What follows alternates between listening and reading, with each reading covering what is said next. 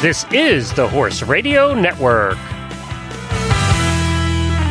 This is episode 183 of Horsemanship Radio, brought to you by Hands On Gloves, the all in one shedding, bathing, grooming gloves. Horsemanship Radio is a part of the family of the Horse Radio Network. And today we have a little bit of chit chat about transition horses, the adoption horses, and we also have a famous animal refuge in Florida.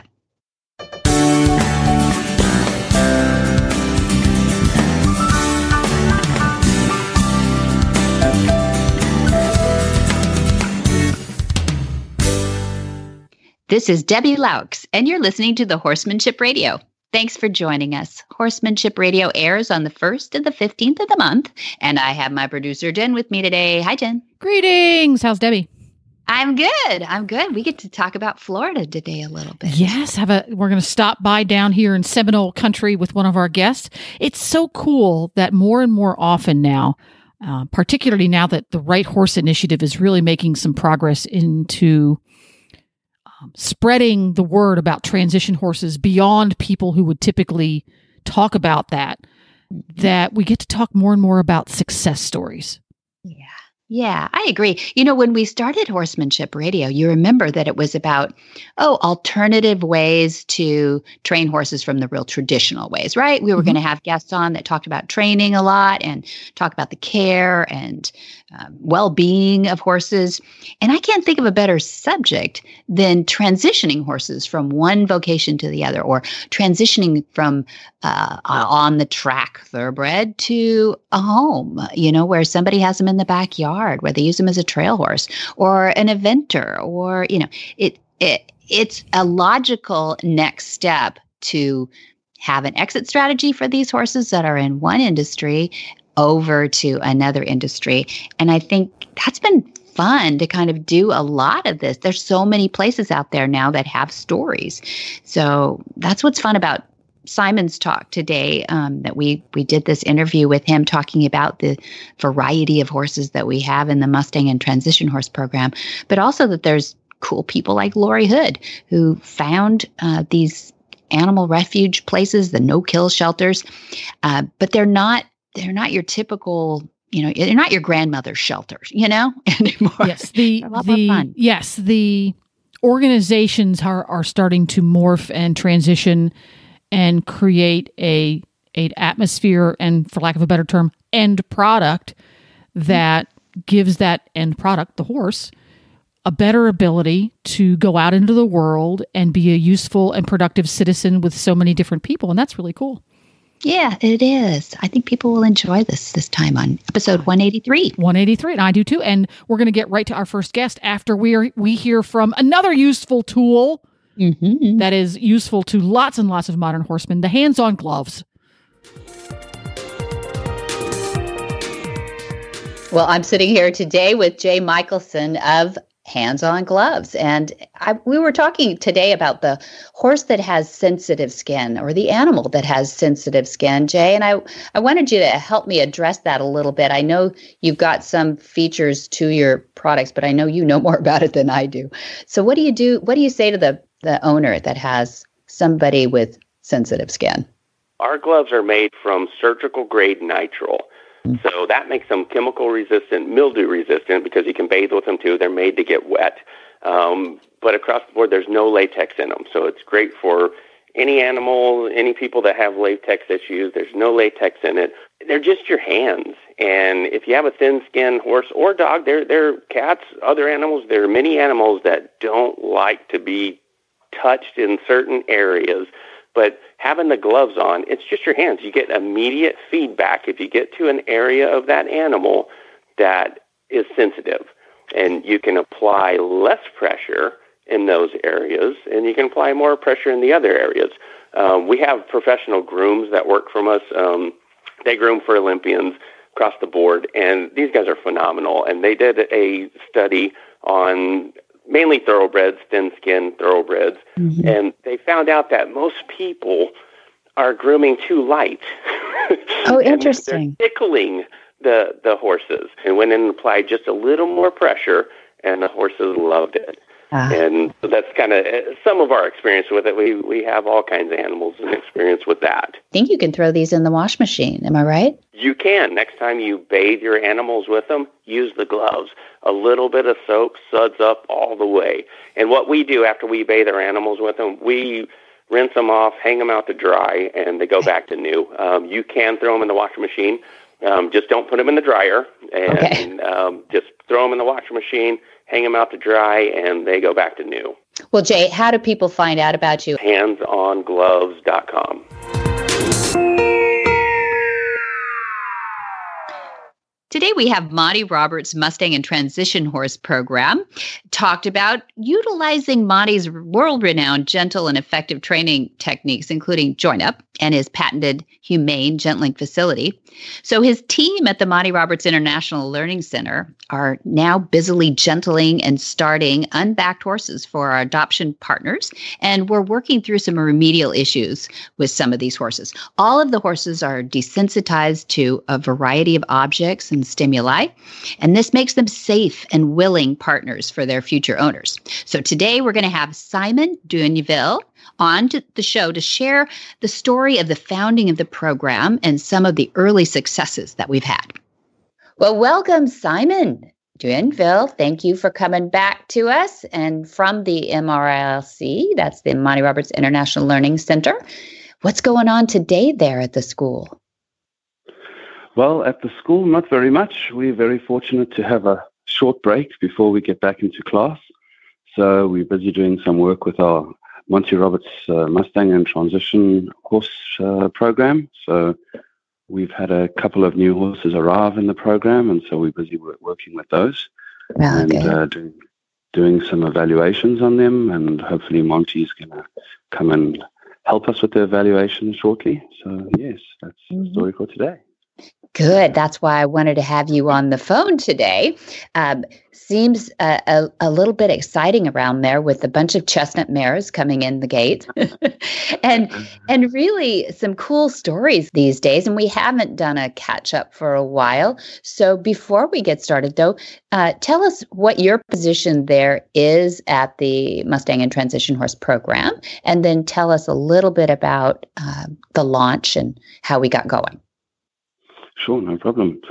So my position here is uh, head trainer, and uh, what we do is we we source horses from the Right Horse Initiative, and we get uh, horses from the partners. So we do applications and we um, assess horses that we are hoping to get into the program, and from there we send all that information through to Monty, and he double checks and gives us the okay on certain horses, bring them through, and start the training. But I can give you a little bit of a story about uh, what we're doing. So, since 2016, the Right Horse Initiative has worked to increase the number of horses that are adopted in the US. So, they have also worked to um, rename them horses in transition rather than rescues, as a rescue implies that the horse was taken from a neglectful situation. But many of the horses are perfectly sound and healthy and just in need of a new home or career. So the horses identified that a lack of high quality training for remedial and feral horses is one of the most consistent ongoing needs for horses in transition. Yeah. With this in mind, we created the Monty Roberts Mustang and Transition Horse Program, Good. where we retrain horses from the right horse adoption partners to make them safer and more adoptable. so, a little bit about the program. All of our horses go through ground based training work on remedial issues, desensitizing to a variety of object, objects and stimuli, mm-hmm. and ground manners. We work to make sure all of our adoption horses can complete the right horse's basic behavior, which is a list of 14 common interactions between a horse and human, including 14. Okay, so this is a list from the right horse, eh? The the right horse has created a list of 14. Okay. So you want to yeah, get some highlights for us on that one. What what are the 14 elements they like? Some of them are um, trailer loading, blanketing, taking oral medication, and standing for the farrier. Okay. Um, so we also complete a ridden training program, which includes Monty's six ridden imperatives. So mm-hmm. Monty's list, uh, it's pretty basic, but they are imperatives, as he calls it, which are going forward, backing up, turning left and right, stopping and standing still. Um, additionally, we work on more advanced flat work and straightness training and begin to work in the areas that we believe the horse is most suited, to, whether that's jumping, dressage, trail riding, polo, or something else. Okay, sure. So are you telling me that some horses come in there and they don't back up? They don't back up. They don't go forward. They don't turn left. They don't turn right. They don't want to take medicine. exactly. I mean, some people think, oh, well, of course, you know, every horse backs up. But tell us a little bit about that. Well, we find backing up is just as important as going forward. Um, it's one of Monty's imperatives, and he believes that it's super crucial, and I must agree with him. Um, backing a horse up is just as important as going forward. Right, but uh, race horses, these thoroughbreds, sometimes are not thinking backup, right? no, no, definitely not. They're thinking go forward and win and win. Exactly. And that's what they they're birthed thinking that way too. So it, it isn't as simple as it sounds to say we've got these six imperatives that must be uh, reasonable within the horse to make it more adoptable and uh, or to cause it to be more adoptable. We're very choice based here true. Yes very right.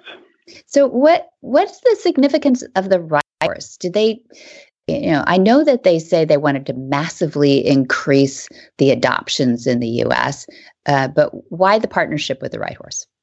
Okay, all right. So the Right Horse has come together to try and help resolve issues within the adoption circle. So um, they've they've formed the Right Horse Initiative, in which they have seeked out um, adoption centres um, with like-minded, uh, like-minded people and thoughts and organizations in order to put a bit of structure and to um, assist each other with with barriers to entry like transportation or training or um, there's, there's, various other aspects of um, adoption that, that are not so easy for some but easier for others.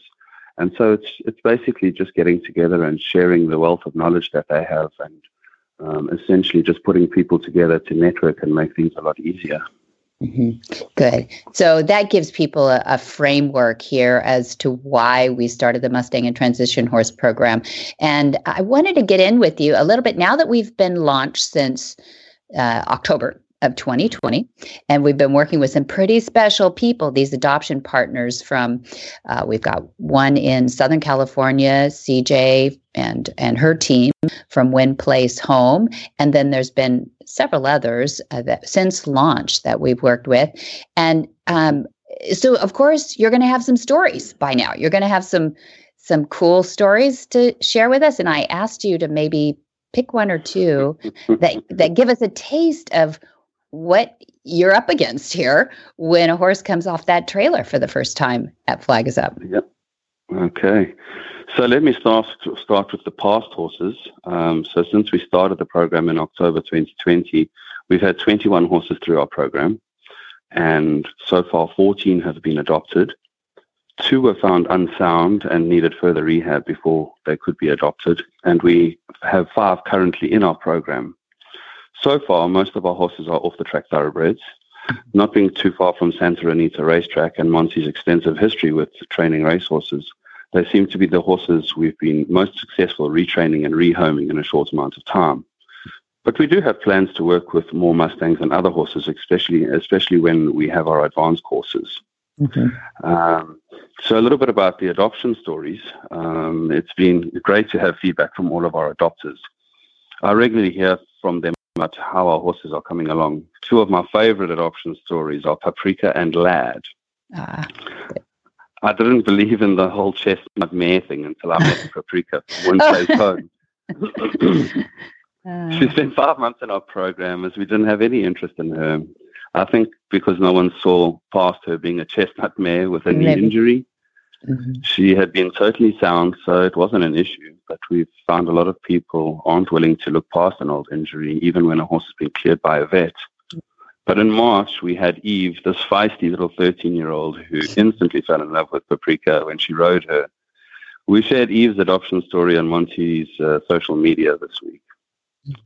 It's great to see how the two have uh, bonded, and it's a wonderful example of how we should look look past first impressions and give a horse a second chance. Ah, nice. Right. Right. So, another, okay, yes, yes, I love Mars too. Yeah, go ahead. Um, another very good one is Lad. Ah. So, um, the story that I love about Lad is that he retired from racing as he had respiratory bleeding, which is quite common in racehorses. Um, they treated it with Lasix, but Lad was losing too much weight on the treatment, so they made a decision to retire him. Um, his race name was Lord Admiral, and he's ended up being adopted by a lovely lady who works in the military mm-hmm. um, in the legal division. Uh, it seems fitting that Lord Admiral Admiral would end up living on a military base. Mm-hmm. Um, they have a wonder. They have a wonderful equestrian facility there, and he's being pampered and fattened up as a pleasure trail horse. So that's a, a really good story. Yeah. yeah. Landlocked Lord Admiral. That's great. he's now in Arizona. but he's beautiful too. So I mean, what makes what what what a horse is a horse, right? We all believe that. And uh, what makes your choices what you make when you and Monty put your heads together and you start watching video? Wh- what are your main um, needs? What are your criticisms? You know, what do you what do you want in your training program that makes it unique? Well, um, we like to we like to take horses in between, say, three and nine to ten years old. Okay. Uh, we don't want them too young, a lot of a lot of trouble, and we don't want them too old because it's it's a little bit of a barrier, uh, I would say. Uh, the clientele that we have at the moment is they're mainly hunter jumpers and three day eventing. So we're looking for nice, big, strong horses that are sound that we're able to to put uh, through our rigorous training program, and of course, we need to ride them at the same time. So anything that um, that's got a nice big motor on it and is uh, looking really good and healthy and it's got a good shine to it, uh, we'll jump for. Good. That makes good sense because we are not an hmm. adoption partner per se. We're actually an industry partner. And that puts us in a different and more unique position in that we're setting an example where we've got a program set up to, uh, if, if you will, create a training program that is as massive as we can make it to match Right Horse's uh, mission statement to massively uh, increase the adoptions across the United States. So we've become a bit of a prototype for the training of horses to go back out to either the industry partners have people that want to adopt these horses, but they're not finished enough for them, um, or uh, tell us a little bit about the intern program too, because to me, this is what's really going to uh, give, you, you know, the old saying of don't give a man a fish, give him the ability to fish, teach him how to fish, and he can eat for life. So uh, tell us a little bit about the internship program and how that might apply.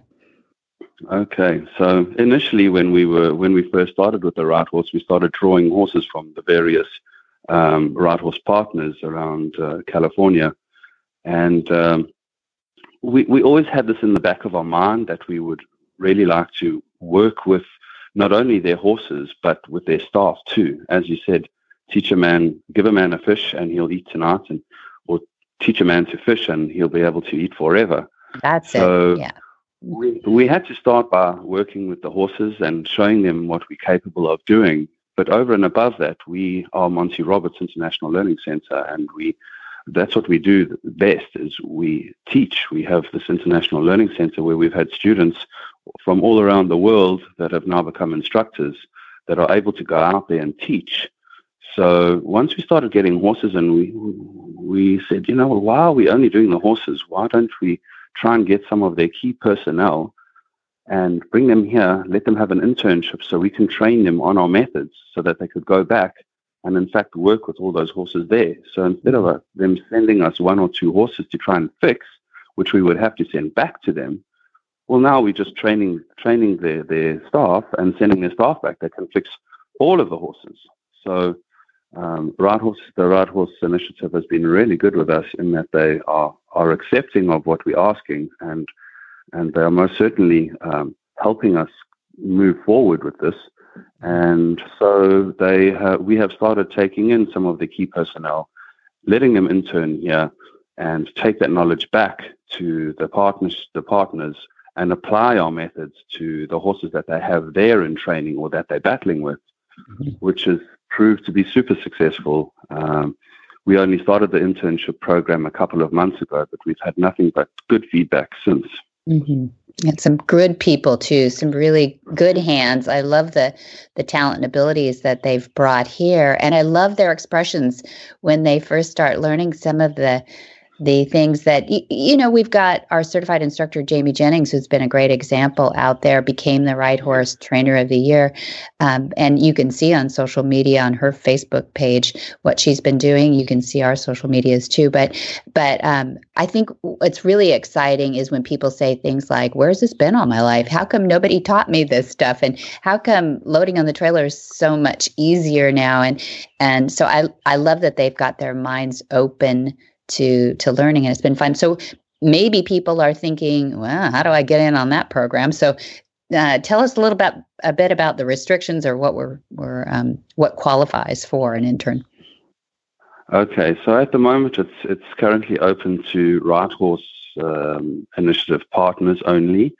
So you would need to uh, either volunteer or assist at a, a right horse partner and there's um, right horse partners around uh, across the nation. You just have to go onto their website and be able to find where your closest adoption partner is and sign up and become a volunteer and put a little bit of time in there. And once you've done a little bit of time with them, and you are welcome to apply to the internship program, of which we will um, take applications, do the vetting, and it's pretty simple to get in here.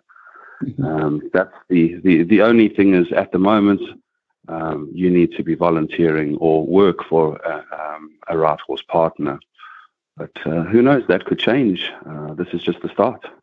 that's right. Incredibly well so far. yeah, that's right. We've been really fortunate, and I I hope there are people listening out there who think, "Dang, I want to go volunteer at a right horse adoption center," uh, because they are wonderful. It's a nice, qualified adoption center too. I like that we were able to work with um, just not all um, backyard sanctuaries, but that we we really have a mission statement. And interestingly enough, we've said so on other shows, but it should go into this episode too. That the Right Horse did so well in their five year plan that they squeezed it in about three and became a program of the ASPCA. So they're well funded as well too, um, and I like that sustainability in a nonprofit like that too. So um, Great. So, and you adopted one as well. Tell me about ah, Marshmallow. giving all my secrets away. Yeah. well, I'd I'd wanted a nice big grey since I arrived here, and well, I had my eyes set on one of the first horses that we took in. His name was Salty, a beautiful grey thoroughbred, and uh, yeah, I, I kind of lost him because a kid fell in love with him, and I couldn't break the kid's heart to say that it was I wanted him. So I ended up letting him go to this kid, and then I I spoke to CJ and said, "Oh, you know, this just happened, and it's such a pity, but please keep your eyes open for a nice big grave for me." And uh, she said, "Well, you know what? I've actually got one." Um, so I said, "Please tell me more." And she did, and I said, "Okay, well." I've booked him, and uh, yeah, he's a bit of a crazy guy, and he licks poles and he does funny things, but he's only a three-year-old and having fun. Mm. So yes, his name is Marshmallow. His racing name was Marfave, and uh, I managed to not put him on the website, but as he came in, I signed the adoption papers. so nobody could take him from under me again. But yeah, so he's here and he's happy, and uh, we started doing a bit of work with him last month, and all is going well so far. And I'm happy about it. I'm glad, and I'm glad you're a part of the program too. And and I should tell people too that they are um, even OTTBs, and uh, we've had, gosh, we've had mutts too, right? We've had some mixed breeds yeah, yeah. and everything, and they all go out in the pasture. Nobody's stalled. I mean, unless there's a, an abscess in the hoof or something, nobody is brought up. They live like horses out in a green pasture in California. And uh, yes, thoroughbreds can be turned out. I'll let everybody know that. It's new news to a lot of people. They can. They, can. can. Nobody's bubble wrapped here. So, um, so if somebody is interested, how do they contact you, Simon? Okay, if you'd like to learn more about uh, our program and the horses in it, you can visit montyroberts.com forward slash adopt. You can also follow Monty Roberts on Facebook or Instagram to see our regular updates. Great. Thank you so much, Simon. And thank you for your dedication to these horses, seeing them through all the way through their transition to their new career, a new life. I appreciate you.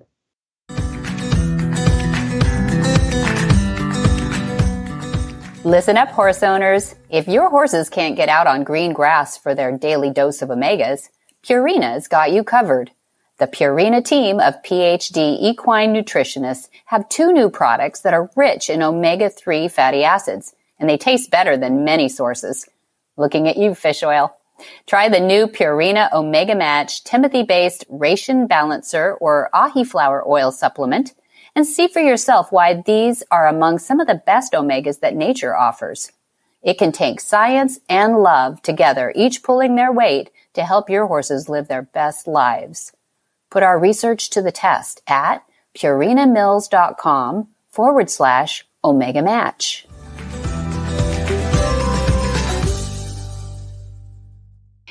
Coming up, we have two guests. Matt Cohn will be doing a series called Animal Passion. That's with Laurie Hood, who runs the Alaqua Animal Refuge in Florida. This series includes a segment on soaring and horse racing with Monty Roberts. Now, Laurie Hood is the founder and president of Alaqua Animal Refuge, a no kill animal shelter and a sanctuary located in the panhandle of Florida. And they believe that every abused, neglected, and homeless animal deserves a second chance. In Animal Passion, this series, Laurie engages with animal lovers around the world. She has celebrities, scientists, artists, trainers, and animal advocates too. Laurie shares how a single person's passion often ignited by a chance encounter, can change the lives of countless animals and the people who love them and care for them, while creating lasting change in the animals too. Matt Cohn is a seasoned television development director and producer with over 22 years of experience. He's developed broadcast shows for networks such as Netflix, Discovery Channel, Bravo, A&E, TLC, and ABC News. Well, welcome. I am pleased to have both Matt Cohn and Laurie Hood on Horsemanship Radio. Laurie is the founder and president of Alaqua Animal Refuge. And I want to ask you the first question. I love the byline, Laurie. Shelter, safety, and second chances, or just shelf, shelter, period, safety, period, second chances. Why is adoption work your passion? Thank you so much. Um, well, you know, it came about because of just a need in our area. There was absolutely nothing for dogs and cats originally. Seven counties around us had 100% euthanasia rates, and this was just um, 13 years ago. So it was unimaginable to me that this was happening around me. And it quickly became that within just a couple of months of starting my organization to address these changes that we you know learned that there was completely nothing available for equine that were in need. And so all of a sudden, we came in this um, incredible opportunity to totally um, transform an area and its way of thinking and to save a lot of lives in, uh, on the way. So um, it's just been a magical journey. That's great. So you you really are rescuing the unrescuable in your area. That's pretty incredible that there's not another no kill in your area. Is that is there a story behind that? Is it a law thing or what do you think was was going on there? Um, it's not a law thing. It was just um, actually more just of a mindset. You know, mm. we we are in Florida. We're in Northwest Florida, which is basically Lower Alabama, and you know, it's kind of still the good old boy system, and um, you know, animal welfare was not a top priority for our counties and a lot of the community. And so when we started this, um, everyone that was waiting for something like this to happen came on board, and um, it's just been an amazing experience. Yeah, that's great. Now I know you're a horse girl, so I always ask, "What's your horsey background? Did you start? Were you born into this with the horse gene, or how'd you get into horses?" Um, I uh, actually lived in a um, subdivision growing up, but my mother would let me have any kind of animal that I wanted. And that was a lot. And so, as most little girls growing up, you know, my dream, I had I drew horses. I dreamed of horses. I, you know, had every little horse statue that there was. And from about six years old, I decided that um, that was something that I wanted to pursue. And so um, she let me. And so we got our first horse. I would go every day after school. You know, I was a rodeo barrel racer, and um, you know, my passion has never stopped. And so from a early early on, I've been a horsewoman. Fantastic. Good. You know, I, I have I raised two boys and I told them all you have to do is wear the t-shirt with a horse on it and you'll get all the dates that you there's very few men in the right. horse industry, you know, and I and I can't figure that quite out except I think there's something empathetic or compassionate about women that have drawn women to the industry. What do you think? Um, I agree. Um, it's funny that you say that. I have two boys, and they're uh, 15 and 16. Mm-hmm. And my oldest boy, his his name is Colton Crockett Hood. We, his middle name's Crockett. But That's I always great. had the dream of him becoming a horseman and his nickname being Colt Hood. that is great. Yeah, Hood, you can play with that quite a bit. That's a lot to do there.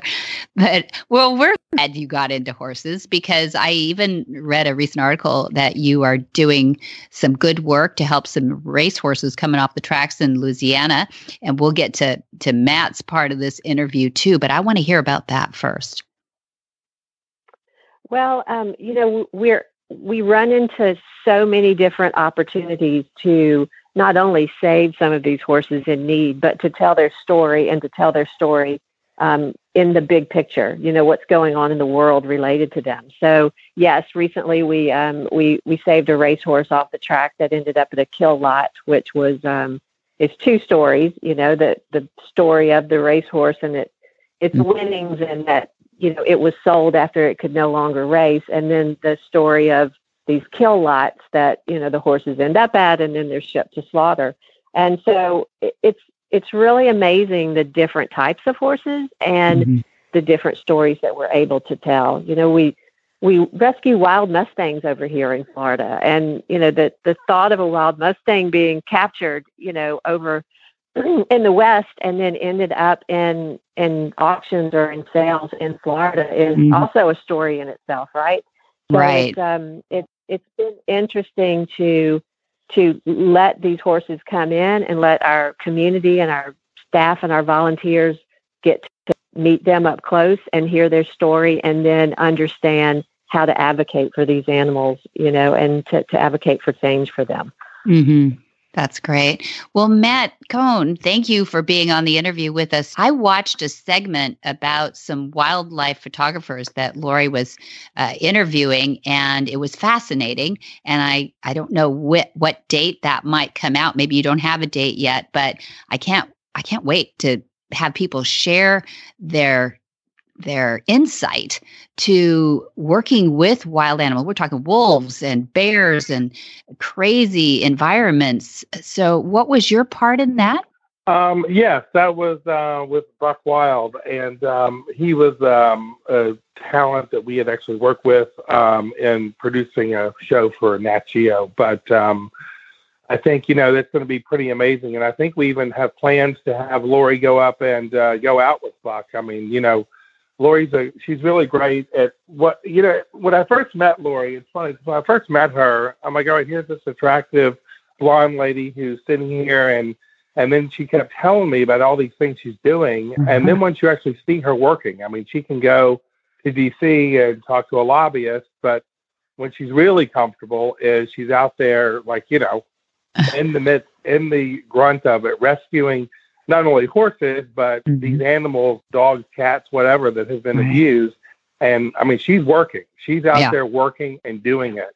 And they're very charismatic when it comes to telling these stories. I mean, mm-hmm. Laurie is a natural born storyteller. Mm. Yes, and whether she believes it or not, but you are a discoverer of talent too. So you don't we don't take that lightly when you say something like that. And Laura, you are beautiful. I saw you are such a brave girl uh, because a lot of us podcasters we're off in a corner or in a closet or or something. We certainly don't do our hair for the show.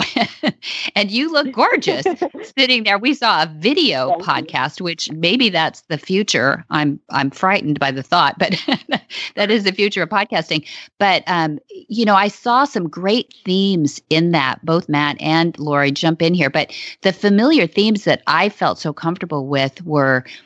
Uh, with these wild animals, Buck talking about free choice and and body language. Uh, tell us a little bit about what you learned just listening to that interview and watching some of that video of Buck. You know, when when I was interviewing Buck Wild and I was listening to his story about um, um, his specialty was body language, um, it it really resonated with me, and it will too with you, Debbie, with with the horse. You know, with and how we can interact in a natural way and natural horsemanship and all those beliefs that we believe about horses because he put what we've learned with horses and utilized it coming literally face to face with you know a wild bear and i'm talking a really large wild bear yeah. and he says that you know he's studying them and he gets in front of over a thousand bears a summer within mm-hmm. three meters of him yeah. so if you can only imagine he's able to read them and he's never been attacked and you know he's able to to interact with them safely and i think there's that says so much for you know all of what we do in the animal world and i can relate to that on almost every species that we work with so I was just fascinated by it. And Matt's correct. He did invite us out. And so um, next summer, I'll be um, there in Alaska with him um, looking you know, for these bears. And I'm so excited about that. I can't even stand it. it. That is just amazing. Yeah, Matt, you you're right. She doesn't have adrenaline in her body because uh, watching some of those scenes, I'm thinking the breathing must have been incredible because they literally were a stone's throw from a big brown bear that was all eyes on eyes. And I know with a horse, eyes on eyes, I'm in control. That means the horse is going to go away. But eyes on eyes to a bear is can be according to Buck confrontational, which we all sort of know that, but when he's standing next to a camera looking at the bear, looking in his eyes, it's hard to believe that you can't get a little nervous. It's true. Yeah, absolutely. I mean, Buck Buck is uh, definitely, um, you know, I mean, he was somebody that was in the CIA and you know kind of left his his cushy job there to go out and and to really become um, more than an expert, you know, on on bears and the behavior, along with Esther, um, who knows quite a bit about wolves and what they're into. And I think that was another great bridge in that interview with and Laurie and Esther when you know Laurie was also able to talk about wolves and and her interest in that. Yeah, Esther was amazing too. And I was going to ask you about that too, because Esther talked about being behind the camera helped her relax. So she focused on taking the photographs and not the fact with this wolf with two inch teeth was dancing around her. Uh, and it looked sort of playful, but then on the other hand, it could look like you're playing with a piece of prey too. she could be either. and it didn't you, Laurie? Yeah, because I thought, you know, yeah. what would what flinch would cause a flip in the in the brain of that animal to think it's prey or it's play and it, you know it's just such a difference between carnivore and flight animal and we get to work with flight animals all the time and people people do come here who have never worked with horses before and say wow it's such a big animal it's a thousand pounds uh, isn't there anything that that you fear? And i and i think it's a strange concept to fear a horse who is a flight animal and we're the carnivores. You know we we eat right. meat and they know it um, unless we're vegetarians. And um, there is nothing about them that wants to be with us if we're untrustworthy. So eh, laurie I, I know you've you've been around horses your whole life so what do you think about the language of the horse does that does that term mean anything to you It does, and I had the um, the honor of first learning about um, the type of work that your father is such an advocate for. Back when I had a I had a a personal little tragedy, and I thought to myself, you know, it's the perfect time to try to get back into horses. And this was about 20 years ago, and and um, I was able to to work with another natural horsemanship trainer out in Montana, and you know, I ended up taking home a horse from Montana and bringing it back to Florida with me. And this horse had been, um, you know, it had been abused in the traditional cowboy way. You know, it was it was it was trained in the uh, you know the aggressive methods, and it was very skittish, and and you could see that it it needed to learn to trust again. And you know, I I have to say that my experience with that horse, um, I think we both healed, you know, through the process of of me understanding the language that he was trying to tell me, and vice versa. And um, you know, I just can't say enough about that because we we also have a PTSD and a, a equine therapy program here. I know you're very familiar with that as well. Yeah. But we watch it every day. You know, we watch these these people come in with these severe tragedies and severe trauma in some way to their lives and you know and what the horse language does for them and you know it's just it's just a miraculous thing to watch It really is amazing but i did have one personal story i wanted to share that i thought about as um, when laurie was talking about that but we were i think it was when we were filming the nat geo maybe it was one of the one of the first initial episodes, um, or maybe even the sizzle reel. But we were called out. We, you know, we had our cameras and our crew with us, and we were called out and to see a. It was a, a group of horses that were mistreated, and there was one horse. I mean, these horses were in horrific shape. Um, and there was one horse that was laying down in the field, and literally there was an old woman i don't know if you remember this way this older woman who had them she couldn't take care of them and it was you know it just but it was awful. I mean their hooves and everything were all grown together. It was it was pretty terrible. And she said you can't don't go and don't bother that horse. It's aggressive. It, it will it will be a problem. And laurie um, got out of the car and she heard she heard us. And I mean I looked over at her and she started walking over to that horse. And I was like oh okay. I said well let's see what happens mm-hmm. but I knew she would be able to take care of herself. And that horse she just went over and laid her hand on the back of that horse. And that horse just kind of got up and looked over at her with the most loving eyes. And it was just it was almost heartbreaking and just energetic. I was like, mm-hmm. this is amazing. Like, this is something that people have to see. Yeah. Uh, thank you for that. Do you remember that, Laurie?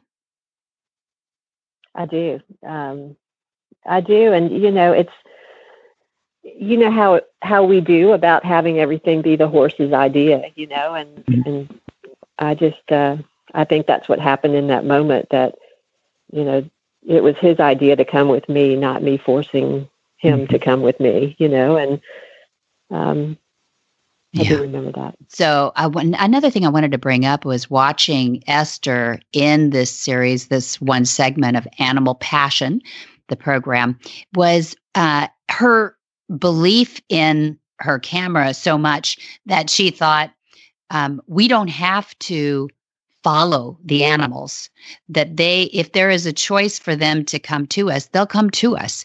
And if there is a curiosity or whatever i should use some different words but i like that that so many uh, probably crews too matt you would know do follow the mustangs and they do track animals. And that does create a different environment for the animal probably puts a little stress on them. It probably puts some um, fear in them and and i like their their approach to just being in the environment and allowing the horses to come to them do you remember that in the series the the one that i watched yeah. I think that's the same way we approach horses is that, you know, we give them the time to to come to us and to accept us. And um yeah, I was I was very taken back when she said that because I could relate to it in so many different ways. I don't know if you two were privileged enough to watch My Octopus Teacher. It was a kind of a different little documentary that was done, filmed in South Africa off the coast there. Did you ever get a chance to see that? It doesn't matter if you things I've ever seen. Oh, there you are. Okay. I love it so much. Yes. I love that about him saying that it took um, it took several sessions. It took so many different times him going down there before they actually believed he was a part of the environment. and I can't remember exactly how he said it, but I thought it was a good lesson for us to learn that sometimes we walk into the animal world and expect them to be on, I don't know, demonstration for us or entertaining us or whatever. And then we leave as if we're really getting a true picture of the way they are. But once we are a part of their environment, it's a completely different relationship. Yeah, I was, he's actually on, on our list for one of the podcasts. So we're hoping that that works out for us. Hmm. And w- was that your choice, he's a, he's Matt? A great, he's a great example of the guest we're looking for. You I know, agree. We really want to tell that kind of story. Mm-hmm. Yeah. Yeah, Laurie, I bet you look forward to that. Absolutely, absolutely, and you know it's it's interesting now too because we are going into, um, you know, our organization has has done so much for domesticated animals, and we take about just about every domestic animal that there is, we've either have or have had at some point, but we've we've discovered that there's such a um, need to for wild animal rehabilitation in our area. There's nothing for you know if a, a bald eagle or something gets hit by a car, there's no place to take it. Um, so we've addressed those issues. We're about to start a um, a wild animal rehabilitation center here. I think June 1st is our target date. But in a bigger picture, we're also trying to bring awareness to um, all sorts of endangered species, and that's why um, the wolf and Esther and buck were important to us because not only are we going to have um, a black bear rehabilitation center for the Florida black bear, which will be the first in our state, um, Wow. but we're also going to be a part of the red wolf recovery program, and they're one of the most endangered species in the country right now. Mm. And so we're going to have the privilege to work with those two species, and uh, I just am looking so forward to the experience of, you know, not directly interacting with those animals because you want to give them respect to stay wild, you know, which is the ultimate goal. But that experience, I, I'm so much looking forward to that, and and and the the result that that's going to bring to hopefully their species. Yes, of course. That's wonderful. So, how would people find out more about you? This is where we want you to share as much as you possibly can so that people can learn a little bit more about what you're doing and how they can watch you and how they can see you. So, who wants to take that question? Matt, you go ahead and take that for Animal Passion. Yeah, I think for Animal Passion, um, well, we will be definitely, you know, highlighting all. So all of these programs, and especially the ones about, you know, the equine assisted therapy programs that Laurie's doing, and that you know we plan on definitely highlighting in the podcast. Um, we're going to, you know, create small, small. Um, um, it's kind of a TV technical word. I'm using sizzle, but it's going to be more than a sizzle. You know, we're really going to try to promote these different programs and give them a story behind it. And if anybody wants to see more of the great things that Laurie's doing with Alaqua, they can go to alaqua.org and it'll all be right there on the website. We're also going to be updating it. It is actually updated, um, if not daily, bi daily on little stories, etc. Oh, good, good. And Laurie, do you have social media contact? I mean, do you have a Facebook page and a, a pretty Instagram or anything like that we can go look at? We have all of those things. we have all the social media platforms. Um, we're on Facebook. You can find us on Facebook, and we upload daily stories there. And we have amazing photography that's uploaded also um, on a daily basis on our Instagram page. And there's never a day that goes by on this property that there's not um, something that happens that you know changes not only uh, the animals' lives here, but the people's lives as well.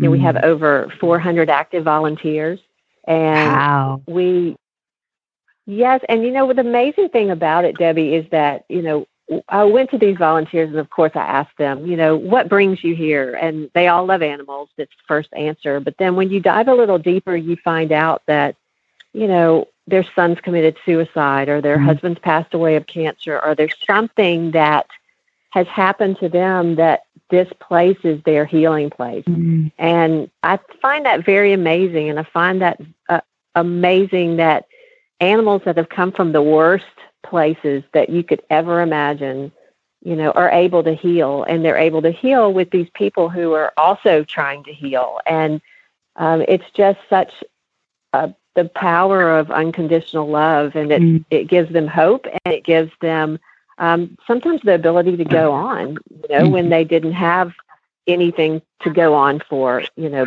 prior to this. And so uh, we are about to move to our new facility, which is 100 acres, and um, we're actually capitalizing on that ability to heal both the human and the animal soul. And we're going to have different programs for that. We have already programs established that do that. The Equine Interactions program, of course, we've already spoken about. We have a program in prison that we utilize dogs in prison. The prisoners train them to be um, either better um, adopted, you know, easily adopted or service dogs for people who can't afford them.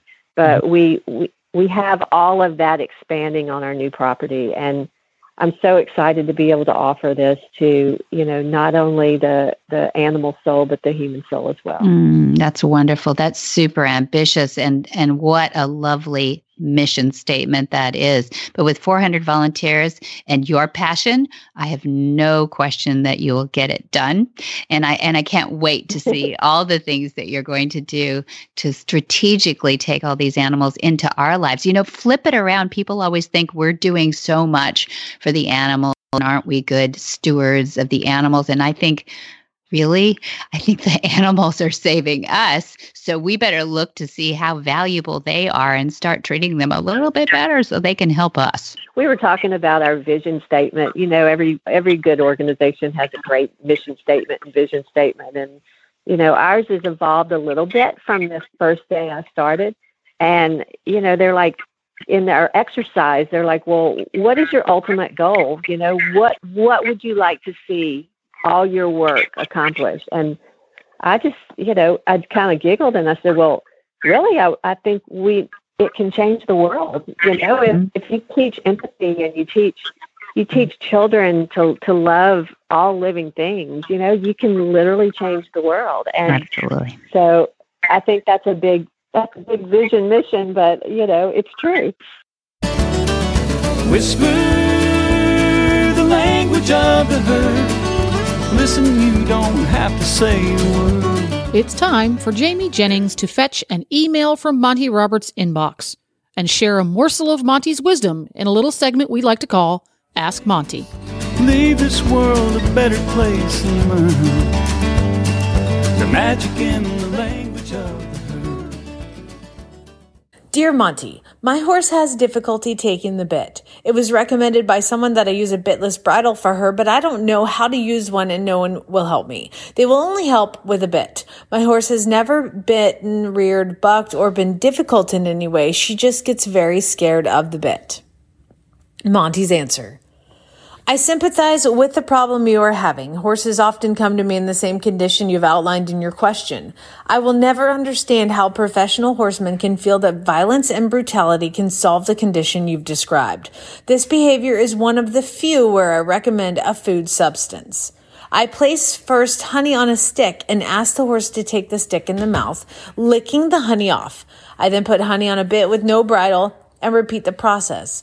Before long, the horse will follow me around and attempt to put the bit on himself. I've had good outcomes from this process. Often horses become fearful when they hear the sound of metallic bits. In such cases, Myler or happy mouth bits are quite effective. These are made from a plastic type substance that will take the honey quite well. The honey taste will remain on the soft mouthpiece and you can put it on and off as many times as your horse wants and still experiencing the taste of honey. Note that it is quite possible to work without a bridle on the bit. It's easier to work with the bit as a solo object without reins either. Get in the mood to have fun with this. I recommend that you work your horse in a box stall, loose box. If you put the horse's tail in a safe corner, then it's easier to approach the muzzle area.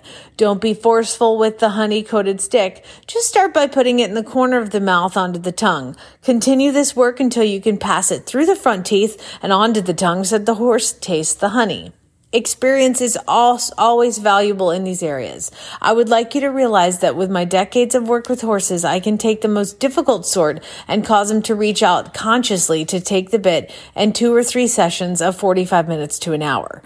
When you can achieve this level of acceptance from your horse, it is fun. When it's fun, it happens faster and more effectively. Wherever a bitless bridle can be advantageous to the horse owner, I recommend using the dually halter. It can serve as a normal halter and is invaluable for educating the horse, and it also comes complete with its own DVD to help you in learning to use it. Monty.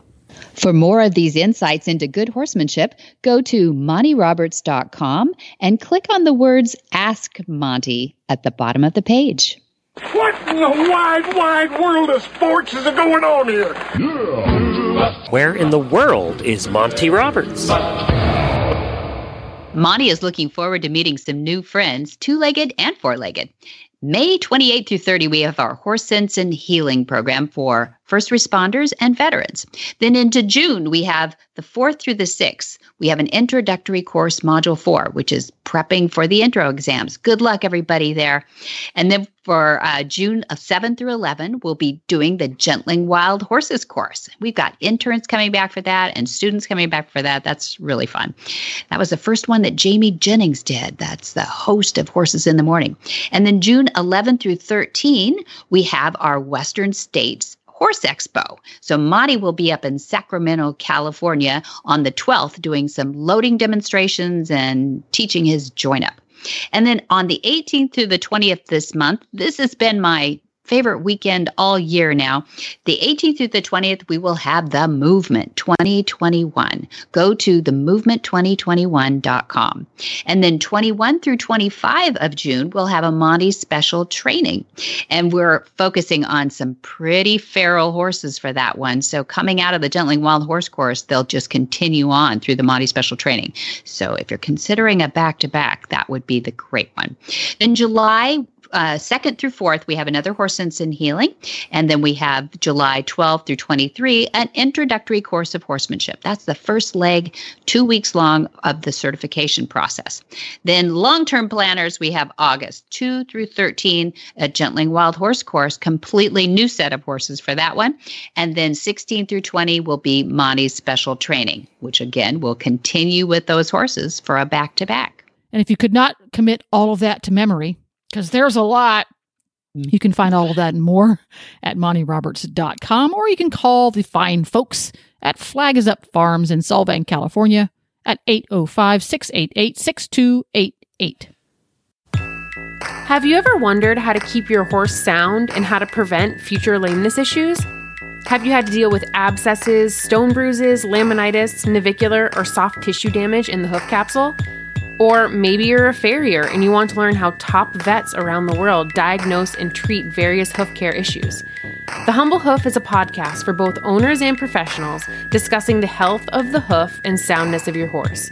Check us out, published twice a month on Horse Radio Network. And that's the wrap up for another great Horsemanship Radio podcast. And for details about today's show, episode 183, you can go to horsemanshipradio.com where you're going to find photos and links to today's guests and topics. Don't forget, you need to fo- follow Flag is Up Farms and Robbie Monty Roberts on social. He's on Facebook, Monty Roberts, the one with the little blue check mark. And he is also on Twitter and Instagram. His handle in both places is Monty underscore Roberts. If you have not done so already, please do download the free Horse Radio Network app for your iPhone or your Android. It's the easiest way to listen to Horsemanship Radio and all the other podcasts on Horse Radio Network. Just hop into your app store and download it today and download it for your friends who are a little bit less tech tech savvy. They will thank you later. They will. Uh, of course they will. In fact, they'll start telling you what was on the shows after a while, which is great. I do love the app. Many thanks to our sponsors, too. Our title sponsor, Hands On Gloves, and for gosh, all those hands on gloves that are giving out to the uh, interns these days, too. They're loving them and taking back to all their adoption partners. So thanks for all of that, Jay, at Hands On Gloves. And then also we have specials. Uh, we have Purina on this. And of course, watch those other great shows on the Horse Radio Network at www.horseradionetwork.com. But most importantly, until next time, have many happy horse hours.